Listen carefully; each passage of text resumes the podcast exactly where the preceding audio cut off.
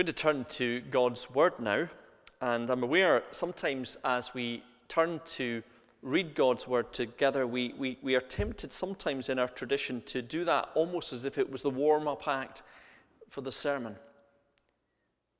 But God's Word is there that we might read it, not just understand it, but meditate upon it. Let it touch us, let it fill us.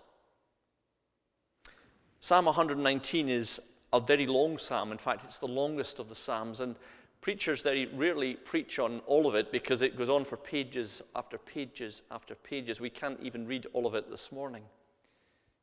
But it is an invitation to allow God's word to fill us,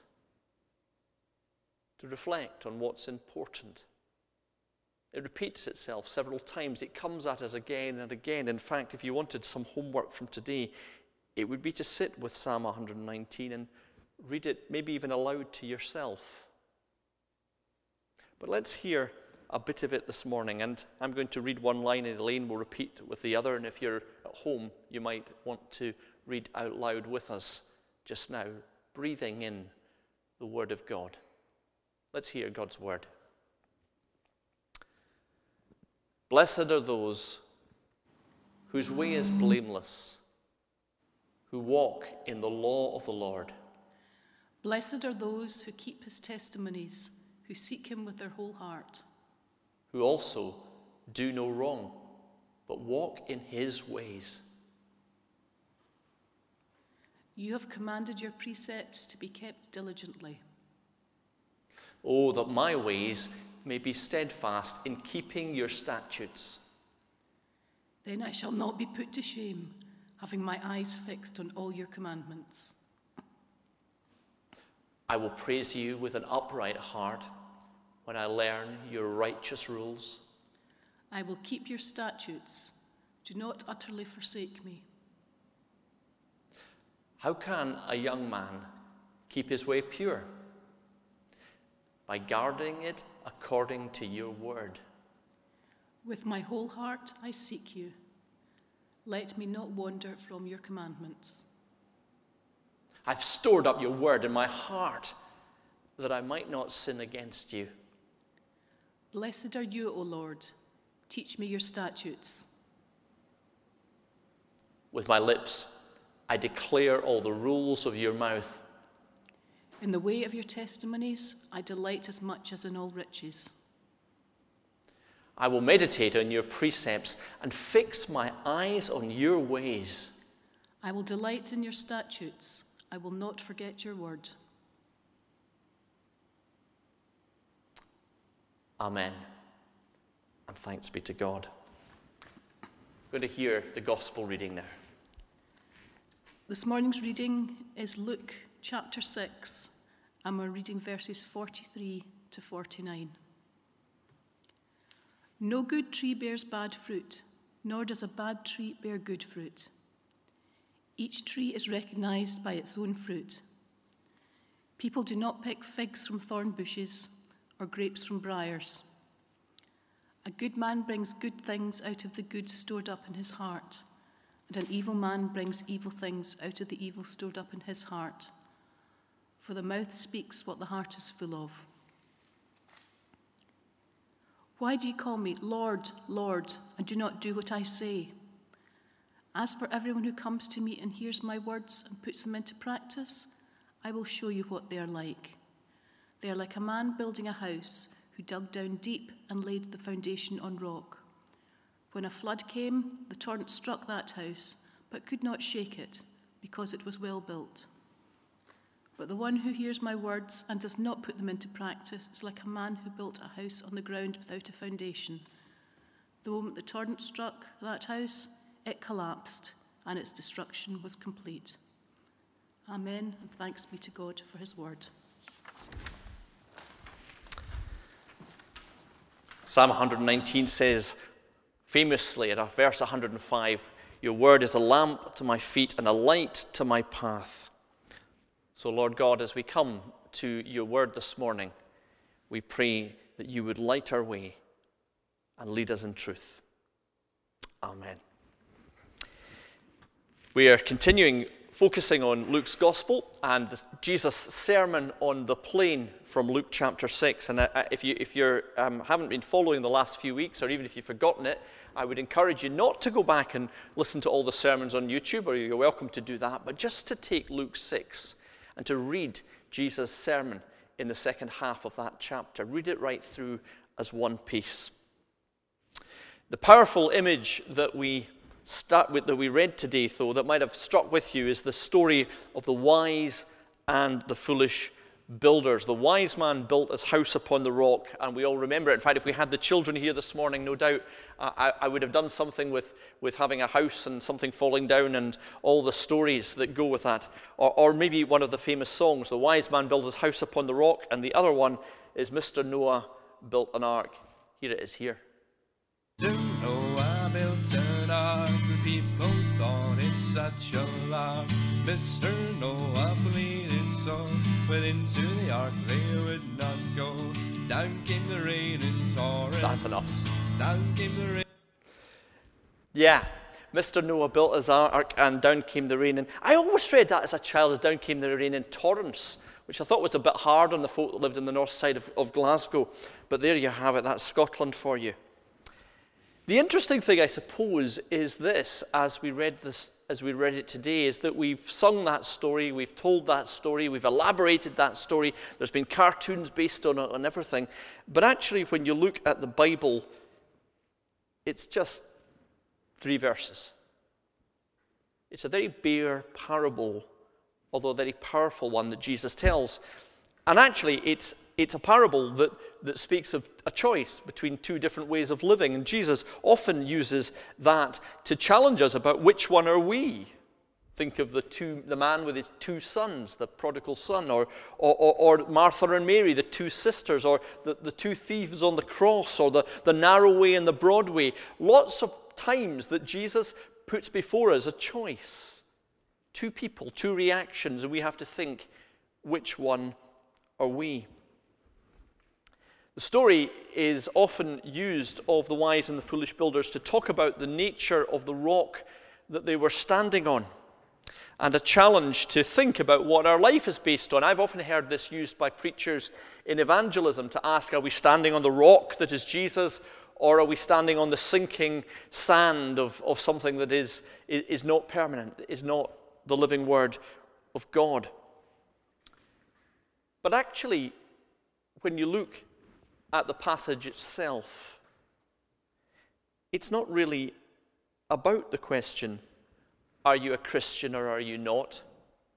Are you standing on the rock that is Jesus? It's about how do you react to it? Jesus begins talking to a whole crowd of disciples who are following him, and he asks a question Why do you call me Lord, Lord? And do not do what I say. And he then speaks about the man on the rock and the man who builds his house not on a rock, and he's speaking about them in terms of one puts into practice my words and the other does not. You see, both of these men are, are believers. Both of these men say, Lord, Lord. Both of these men are disciples. Both of these men profess faith. But one of them listens to the sermon and simply says, Amen, Alleluia, yes, Lord, I believe all of that. But it doesn't seem to make any difference to how he lives. The other comes and listens to the word of God, and he yearns to be transformed by it he yearns to change. As we come to Scripture, as we come to God's Word, as we come to worship, I think that's the biggest question that's before us. Not what does the Word mean or what is God asking of me, but simply this big question Do you yearn to be changed? Or are you just satisfied living your life the way you do? Do you yearn to be more generous? Do you yearn to be more loving? Do you want to be more sacrificial in your living? Do you want to be a different person? Of course, sometimes we look at what we think the gospel is asking us and we say, oh, that's awful hard to do. It's awful hard to change. But that's not the first question. The first question is, do you want to? Do you want to follow Jesus? Not just saying words or believing things, but actually learning to love Him, to do the things that He does, to react instinctively in the ways that He would act. The parable of these two men and their building has a background in, in geography, a background in the geography of Judea. What happened in Judea was it, it, it, was a very dry land, a very arid land. It was difficult for things to grow. And then all the rain came at once, and in a seasonal time, in the time of the rain, where it would all come, maybe in the late winter or early spring, it would flood down. The streams would suddenly burst open with the rain. It would all come at once. Now, we have to think our mind into that as Scots, because we're not used to there just being one rainy season, are we? We're used to having four rainy seasons winter, spring, summer, and autumn. But for much of the world, actually, the rain all comes at once. And what that meant was that suddenly they would know what it was like for a torrent to hit a house as the streams burst their banks, as the water flowed through the valleys. And so, one of the questions that they would ask quite acutely when they went to build a house was, How are you doing it? In Matthew's version of the story, there is rocky ground and there is sandy ground. The sandy ground is caused because when the flash floods move through the valleys, they leave silt. They leave an area that's really easy to build on, but then the flash flood will come back and move the silt again. Luke's version is asking a slightly different question.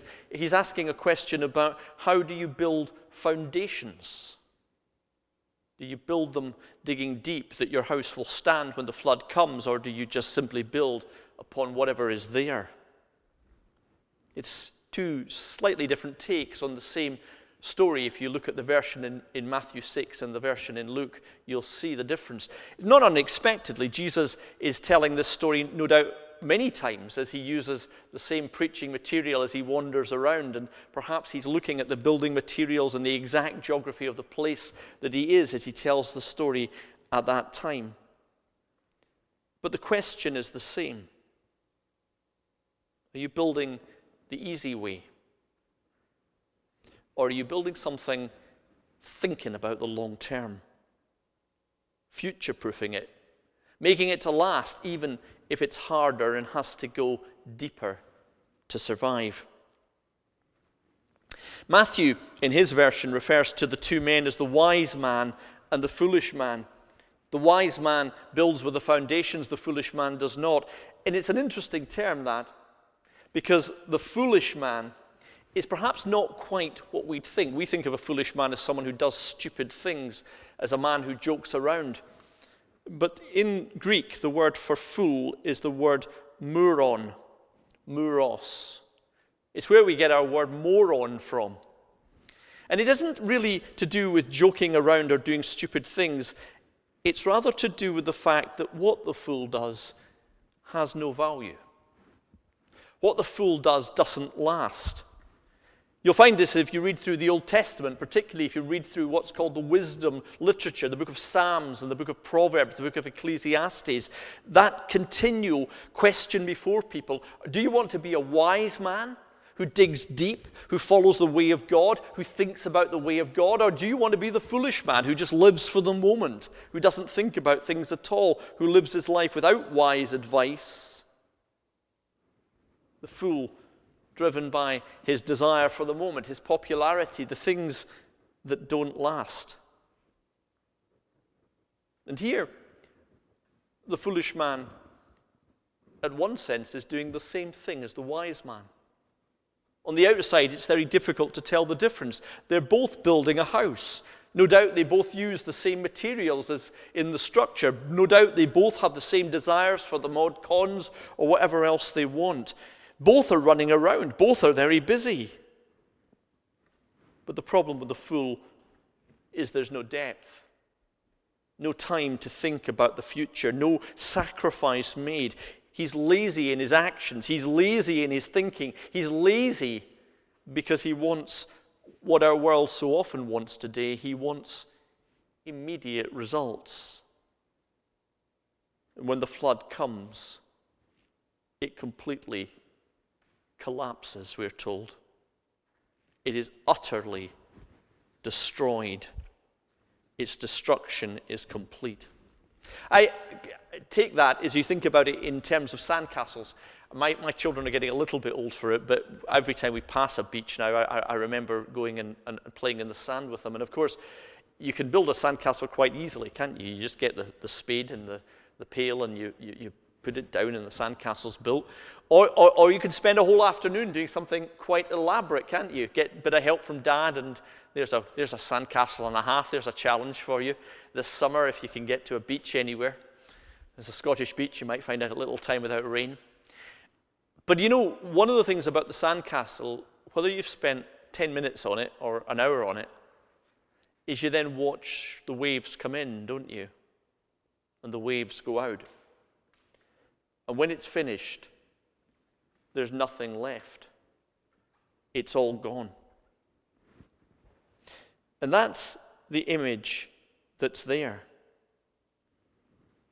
Do we build something that lasts? Or do we build something that's there for a moment and gone? What does it say about who we are and what we're about?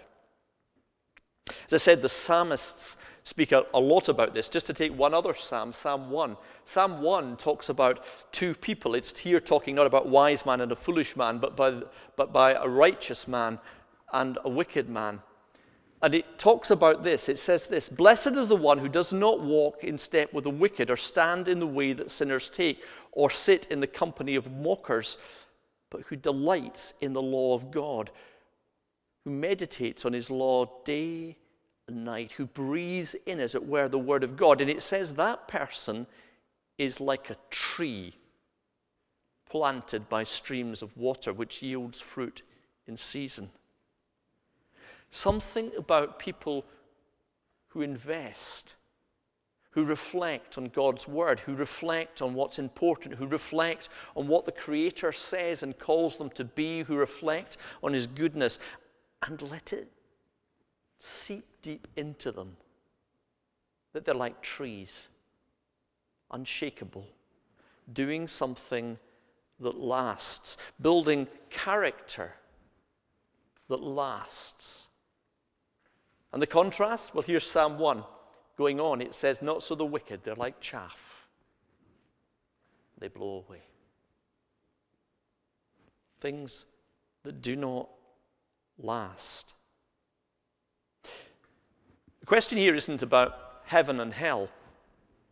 The question isn't here about our eternal fate. The question is what's the impact of who we are and what we do on society around us? What are we leaving for our children? What is the legacy that we are leaving? Not just in do we give them a good education or, or, or, or, do we give them a good standard of life, but how do we shape them? What type of people do we make them? What's the legacy we have on people around us? What's the legacy we have as a church on our community? Are we people who have drunk in the Word of God that it begins to shape who we are and how we live and how we love and how we act and how we shine? That actually we begin to have an impact on those around us too. For the folk that were listening to Jesus, they must have been thinking about those building works. And it's interesting that when you think about building, most of the houses built down through the ages by peasants and by poor people don't last. In fact, if you go to Capernaum today, where Jesus taught, where Peter came from, you actually will find, and it's very unusual, the actual foundations of houses from that period. So perhaps as they heard of the wise and the foolish builders, that's what they thought of. That there were people who thought about the future, who thought about what they were leaving, and therefore dug deep into the ground. Jesus was saying, dig deep into God's word, not just with your heads, but with your lives.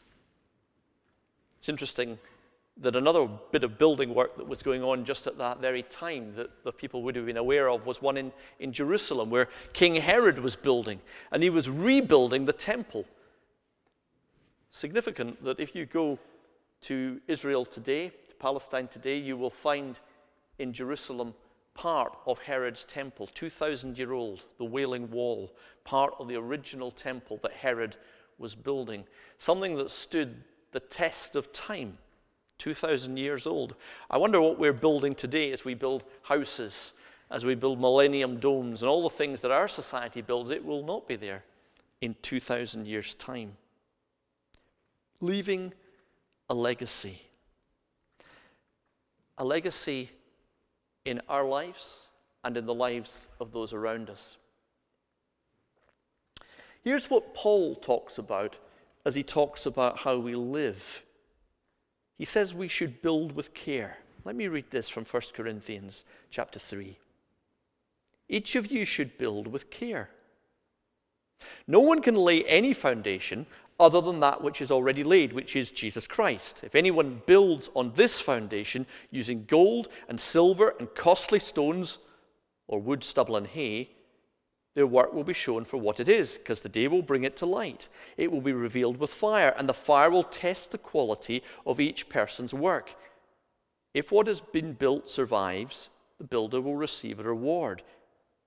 If it is burned up, the builder will suffer loss, and yet it will be sa- he will be saved, even though only as one escaping through the flames. Now, Notice what Paul's saying here. He's not talking about a Christian and a non Christian building on different things. He's talking about two Christians. They're both building on the same foundation. They both believe in the Lord Jesus Christ. They both believe that He will save them. They both know that they're going to heaven. They both know that they're part of the kingdom of God. But what are they doing in the meantime on that foundation of their belief? Are they simply bu- building things that aren't going to last? Are they simply doing things that are pretty worthless? Are they simply living their lives like everybody else? Because when it is all brought to light, that will be shown up for what it is, and it's nothing. Yes, they'll be saved. Paul's quite clear about that. It's not their eternal fate that is in stock, but in the dock, but actually, what has God produced in their life?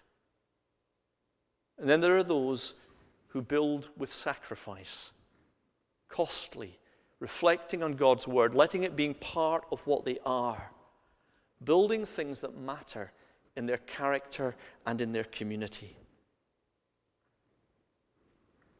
We are as believers, people who are building on the foundation that's Jesus, and nobody can take that from us. But what are we building? Because here's the thing every single decision we make, every choice we make, Every minute we spend begins to shape who we are. That's how character operates. It's not about a big decision about the type of person you want to be, it's about all the small decisions because each decision makes the next decision easier. So, if this decision is a decision to live selfishly, if this decision is a, a, decision to close my ears to someone else's need, then the next time I do that, it will get easier and easier.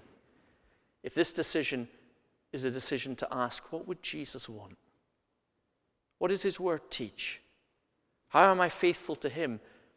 Then the next decision gets easier and easier to make the right way.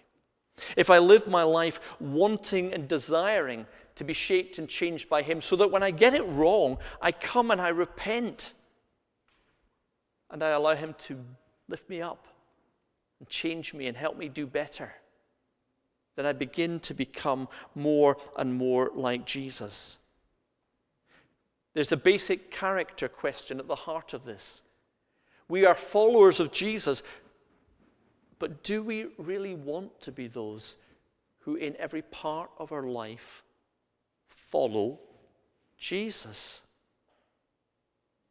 I'm struck as we ask questions uh, we're back to the passage there, that's fine. I'm struck as we ask questions just now about the future of our church. It's very tempting to get caught up in what activities we will do, what program we will have. Will we, will we do some house groups, or, or, or will we do a, a soup kitchen, or, or, or will we arrange this for the elderly, or this for the young people, or do this type of youth work, or what will we do with the building or the grounds, or whatever else it is? All those program questions. But what type of people do we want to be? Because that's the legacy that we really build. Each small decision making a culture. Do we want to be a people who live in such a way that we are shaped by Jesus? One of the things I know we want to do is sing. Jesus is Lord. Creation's voice proclaims it. I, I long to hear us singing that. Jesus is risen from the dead. The Lord is alive. Bless the Lord, O my soul. The Lord is King. We want to sing the Lord's songs, don't we? Gathered in this place. But then I'm brought back to this passage. Why do you call me Lord, Lord, and do not do as I say?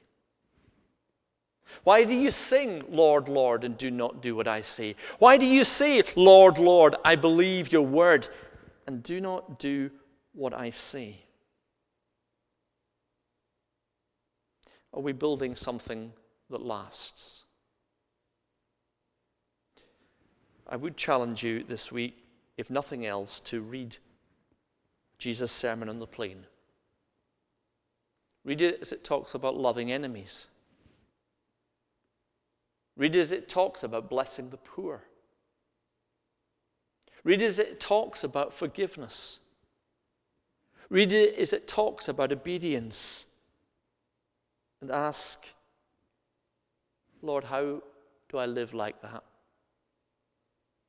Take Psalm 119, all of its hundreds of verses, and read it, not analyzing each line, but just letting it letting it fill you. How do I live? Reflecting on what you want, on your teaching, on your Torah in every part of my life. As Jesus took those disciples aside and taught them this sermon, he wasn't giving them a how to get to heaven course. Of course, he would die for them. Of course, he would rise again. Of course, that would guarantee their eternal fate with the eternal God. None of that isn't true. But he wasn't teaching them that.